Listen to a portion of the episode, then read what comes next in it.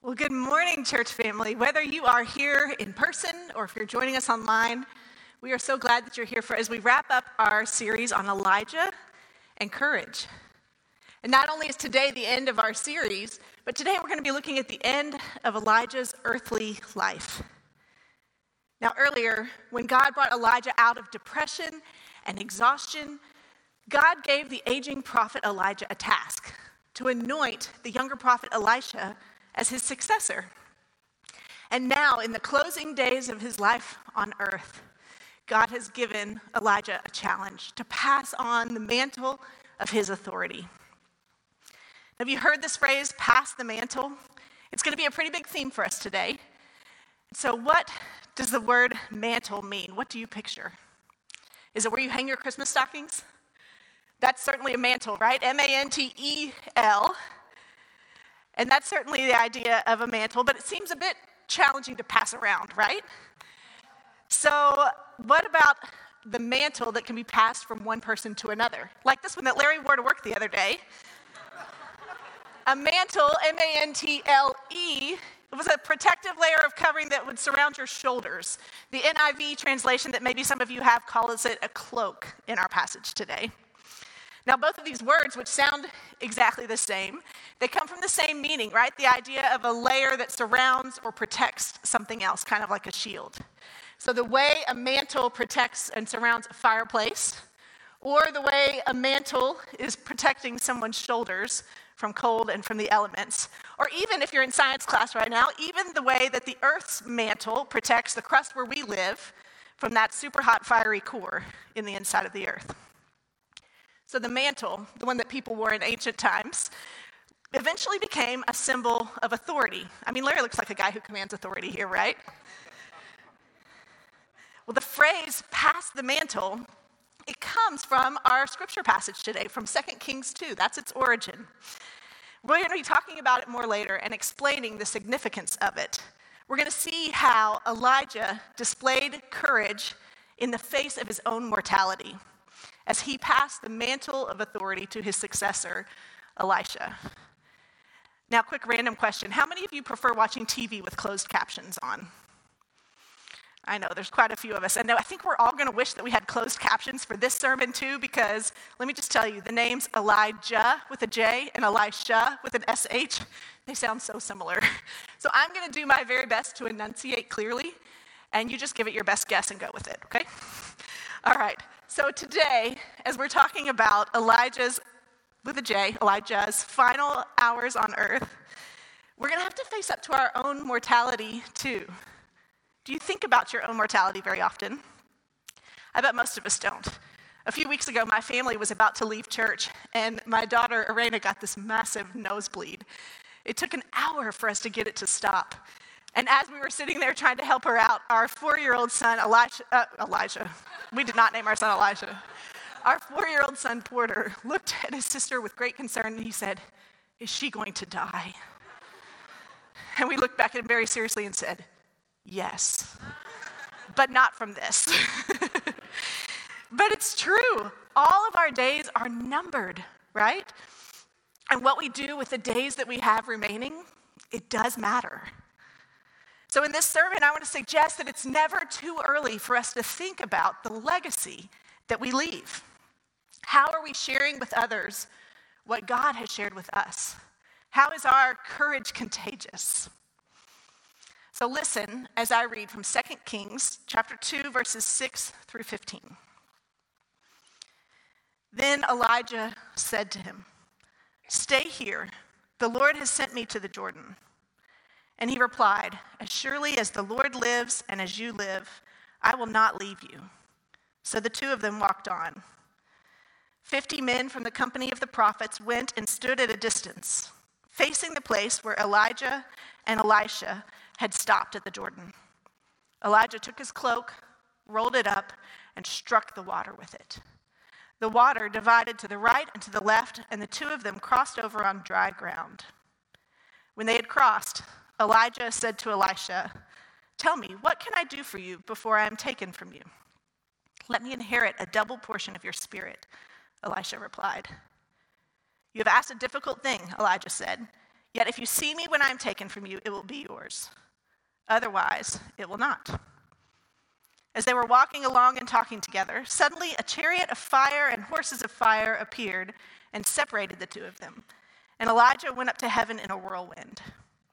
Elisha saw this and cried out, "My father, my father, the chariots and horsemen of Israel." And Elisha saw him no more. Then he took hold of his garment and tore it in two. Elisha then picked up Elijah's cloak that had fallen from him and went back and stood on the bank of the Jordan. He took the cloak that had fallen from Elijah and struck the water with it. "Where now is the Lord, the God of Elijah?" he asked. When he struck the water, it divided to the right and to the left, and he crossed over. The company of the prophets from Jericho who were watching said, "The spirit of Elijah is resting on Elisha." And they went to meet him and bowed to the ground before him. May God bless the reading of this word. Now, who are some of the most influential people you can think of?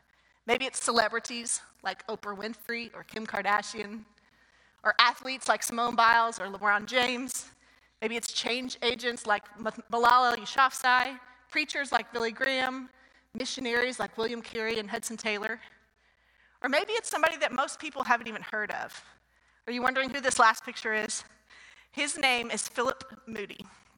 And when I served on staff at King's Cross Church in Tullahoma, Tennessee, I was fresh out of seminary. And I had no idea how much I had yet to learn.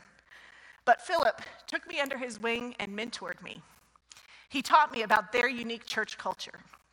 He encouraged me and supported me as I tried new things. And he even took me along with him on hospital visits. And I'll never forget one thing that he said to me on a hospital visit after I'd been there a little while. He said, "You've started some wonderful new memory, ministries, but that's not what people are going to remember."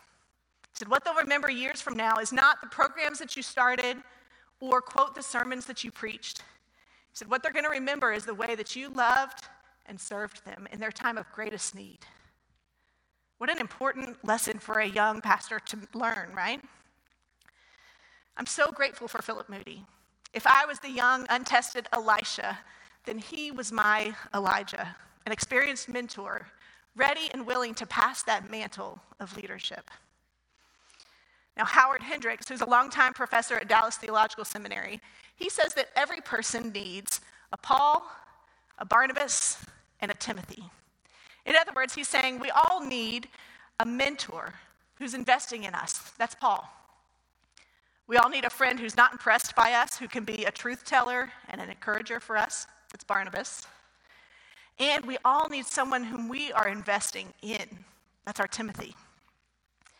So whether you're fifteen or fifty or ninety, I hope we'll ask ourselves this question today. How am I sharing with others what God has shared with me? What legacy am I preparing to leave? How can I pass the mantle to someone else? Well, as we look at Elijah, I think the first thing we'll see that he did was modeling. Be someone worth following.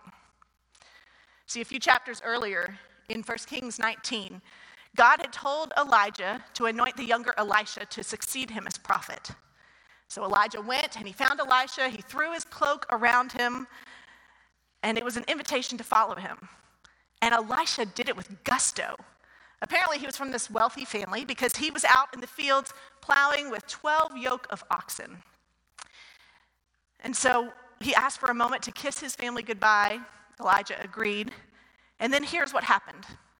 It says, so Elisha left him and went back. He took his yoke of oxen and slaughtered them. He burned the plowing equipment to cook the meat and gave it to the people, and they ate. And then he set out to follow Elijah and became his servant. See, Elisha showed no hesitation in following Elijah. Now think about it. What if someone were following you around all last week the way Elisha followed Elijah? What would they see? What would you be modeling for them? Pastor and leadership expert John Maxwell has been really helpful for me as I prepared for this sermon. And he says, you can teach what you know, but you can only reproduce what you are. You can only reproduce what you are. So before we seek to invest in someone else, let's all do a little introspection this morning. Am I someone worth following? You know, the Apostle Paul said, imitate me as I imitate Christ. And as followers of Jesus, we do want to imitate Jesus, to rearrange our lives around the things that Jesus said and did. And as we do that, as our lives become patterned after Jesus, we can increasingly model Jesus to others. See, Elijah was a man who was sold out to God and committed to God's work. He wasn't perfect, and the road wasn't always smooth and easy for him. But Elijah remained devoted to God. His life with God was something worth following. So coming back to our present chapter, when Second Kings two begins, three times Elijah tries to ditch Elisha. Now, I have no idea why, but he does. But then three times Elisha refuses. Look at verse six. Then Elijah said to him, "Stay here, the Lord has sent me to the Jordan." And he, Elisha, replied, "As surely as the Lord lives and as you live, I will not leave you." So the two of them walked on. Now, what do you think caused such steadfast devotion on Elisha's part? It's true that Elisha had seen his mentor Elijah do some pretty amazing things. Even in the few chapters since Elisha began following his mentor Elijah, Elijah courageously confronted the evil and powerful King Ahab, like we saw last week. Then Elijah challenged King Ahaziah when he wanted to consult a false god, Beelzebub. And when the king failed to repent, Elijah called down fire from heaven. But it's not just the fiery prophet talk and the showy miracles that kept Elisha following Elijah all this time. You see, Elisha knew that Elijah could not have done these things by his own power. The quality that made Elijah such an incredible prophet and such an amazing mentor was his vital connection with God. Elijah had spent considerable time with God and learned to hear God's voice.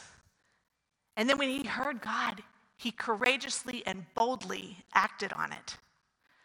Now, friends, so often when we think about the legacy that we're going to leave behind, we think about the high points. We think about all the achievements and accomplishments that might make us truly great. I mean, all of us have become a little concerned about generating a following, right? But think about somebody like Cristiano Ronaldo. He's got a half billion followers on social media. It's kind of hard to really influence a half a billion people, isn't it? But what if we just personally invested in three or four people, really poured into them? Think of the real difference and impact that could make. So instead of starting with trying to generate a following, that's putting the cart before the horse, let's focus on who we are truly becoming. What are you modeling for others? Are you a person worth following? If we hope to invest in someone to make a difference that really outlasts us, then it's important that we are first and foremost investing in our own life with God. Now, because the older Elijah had been modeling this, not only for the younger Elisha, but also for the other prophets, he has generated a bit of a following by the time we get to verse seven. The other prophets stand at a distance, and Elijah draws on the power of God to make a way through the water on dry ground. Now, if you were with us this last year as we studied the book of Exodus, you may be thinking, this sounds exactly like Moses and the Israelites crossing the Red Sea. And you're right. The narrator here in uh, Second Kings describes it kind of without much fanfare. Let's look at verse eight. Elijah took his cloak, rolled it up, and struck the water with it. The water divided to the right and to the left, and the two of them crossed over on dry ground. But you know what, despite its straightforward telling, this moment is richly significant. It signals that one era is drawing to a close and a new era is beginning. So just like in Exodus, as the Israelites left centuries of slavery in Egypt and marched through the dry ground of the Red Sea to the Promised Land. Now, Elijah and Elisha walk through the parted waters of the Jordan. And we're reminded that we're about to witness another major transition, a passing of the mantle from one to another. So as we come one step closer to Elijah's final moments, we see another key step in passing the mantle, and that is mentoring. Invest in others. Elijah knows that his time has come. And to the very end, Elijah remains concerned for others and to furthering God's kingdom work. So kind of like a deathbed scene in the movie, Elijah offers Elisha one last wish. When they had crossed, Elijah said to Elisha, "Tell me, what can I do for you before I am taken from you?"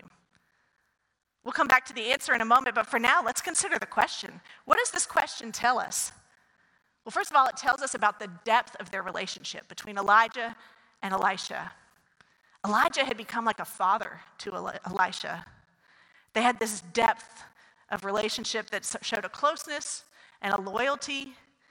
That can only come from the quality and the quantity of time that they had spent together. So here's the question: do we allow enough margin in our lives to develop this kind of relationship with other people?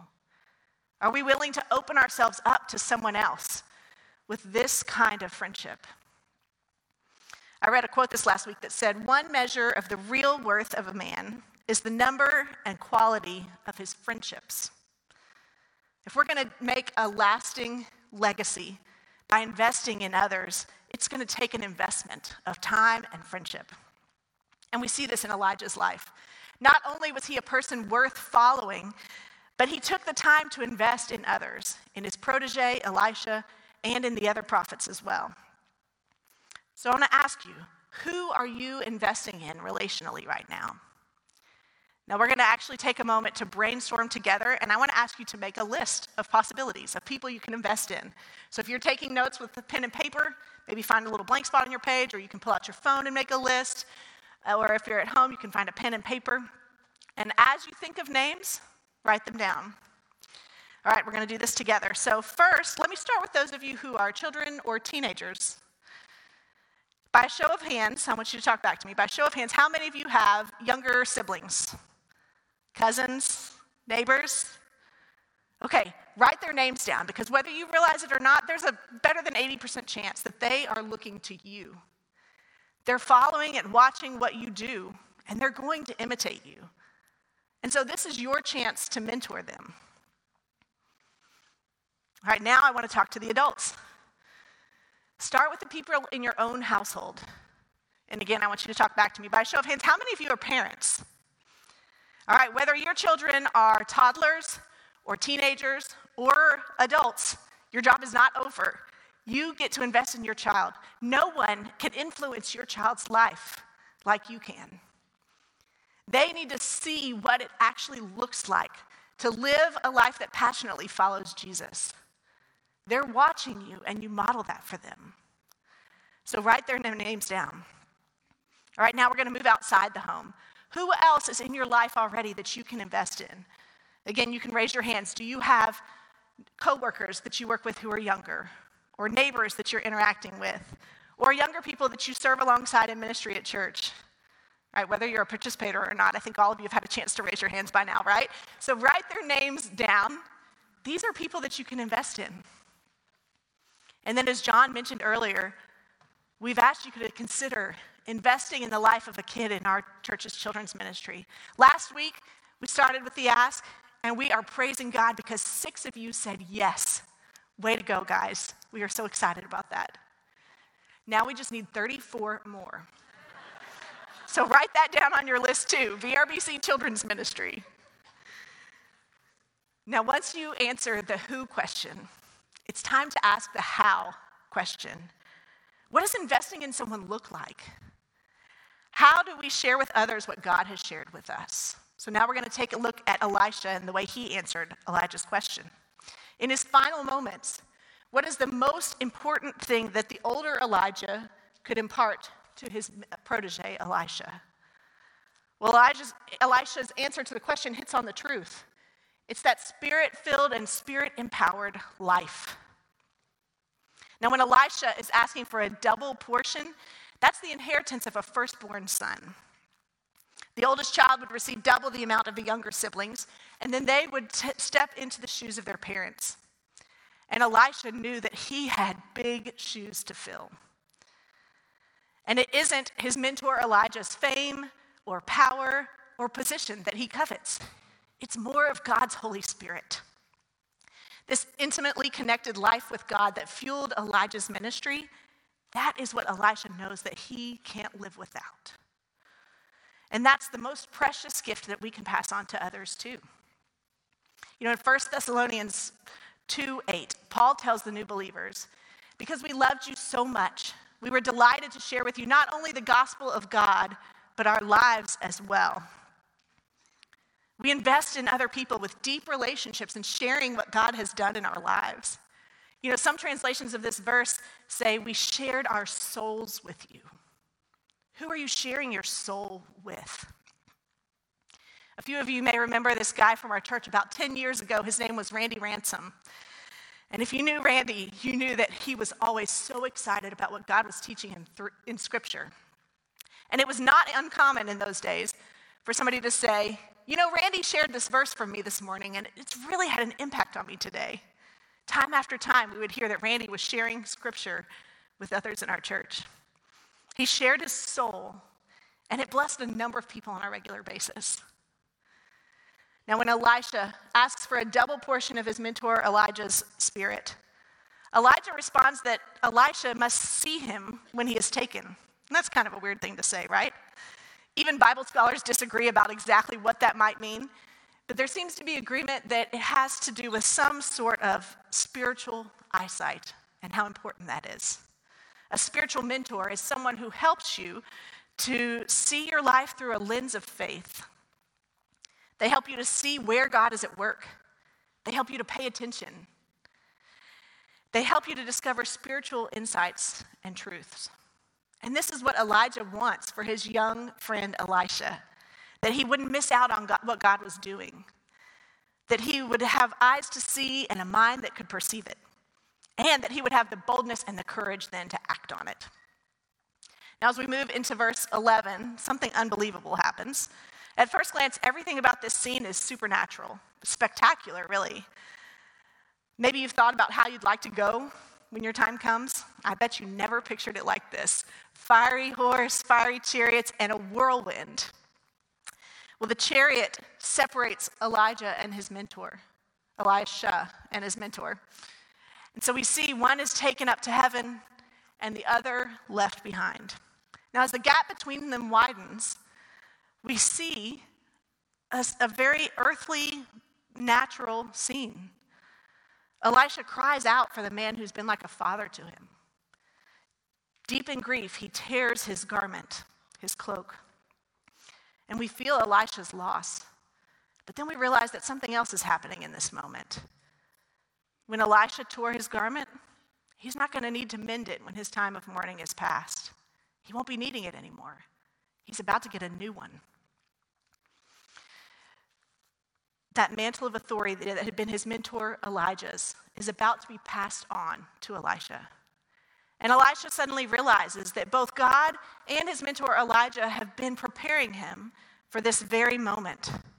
In the midst of profound awe and grief, young Elisha sees the culmination of Elijah's contagious courage. His legacy outlasted him because Elijah went beyond modeling and mentoring, and Elijah assured that God's work could continue by multiplying. He passed on the mantle. So all the time that the aging Elijah had spent investing in and mentoring young Elisha was leading up to this moment. And Elijah's legacy is remarkable, largely because it outlived him. It outlasted him. It didn't stop with him. He multiplied his influence by passing the mantle on to someone who would succeed him. Now think about that word, succeed. So often when we're talking about our profession or athletics or even our spiritual lives, we think about uh, the idea of succeeding or anything individualistically. We tend to think of all those categories individualistically, right? When we think about succeed, we think about a rise to the top. We call that success. But in God's kingdom, succeed has another meaning. It's not just a rise to the top, but it's about what comes after. In God's kingdom, succession is just as important as individual success. Let that sink in. Succession, that legacy of passing on the faith to someone else, is just as important in God's kingdom as individual success. Remember, I told you earlier about Philip Moody. The spiritual insights that he learned and passed on to me continue to bear fruit in my ministry today. I can't tell you how many times I've showed up beside a hospital bed with Philip Moody's words ringing in my ears. And now, as I have an opportunity to lead our care ministry here at V R B C, I have shared Philip's words with the other ministers as well. So Philip may never be famous for his success, but the legacy of his ministry has multiplied through a succession of ministers who have learned from what he taught me. And I've thought a lot about that idea this week, the idea of succession and success. How, did most of you watch the Olympics this summer? All right, so that I think uh, here's another way to think about it. We think about running the hundred-yard dash, or maybe as we get older, it starts to feel more like a long-distance race. But either way, it's our race. We run it alone. But really, the Christian life is a lot more like a relay race. It's not about how fast the individual runs. It's about when the baton crosses the finish line. And so getting a good handoff from one runner to the next is extremely important. And the Apostle Paul knew this. He spent considerable time investing in a young man named Timothy. Even as Paul saw the end of his ministry approaching, he's conscious of passing the baton or passing the mantle well. He can tell Timothy, continue in what you have learned. And he gives Timothy a charge to minister faithfully. And as he passes the mantle of his leadership, Paul can say, I have fought the good fight. I have finished the race. I have kept the faith.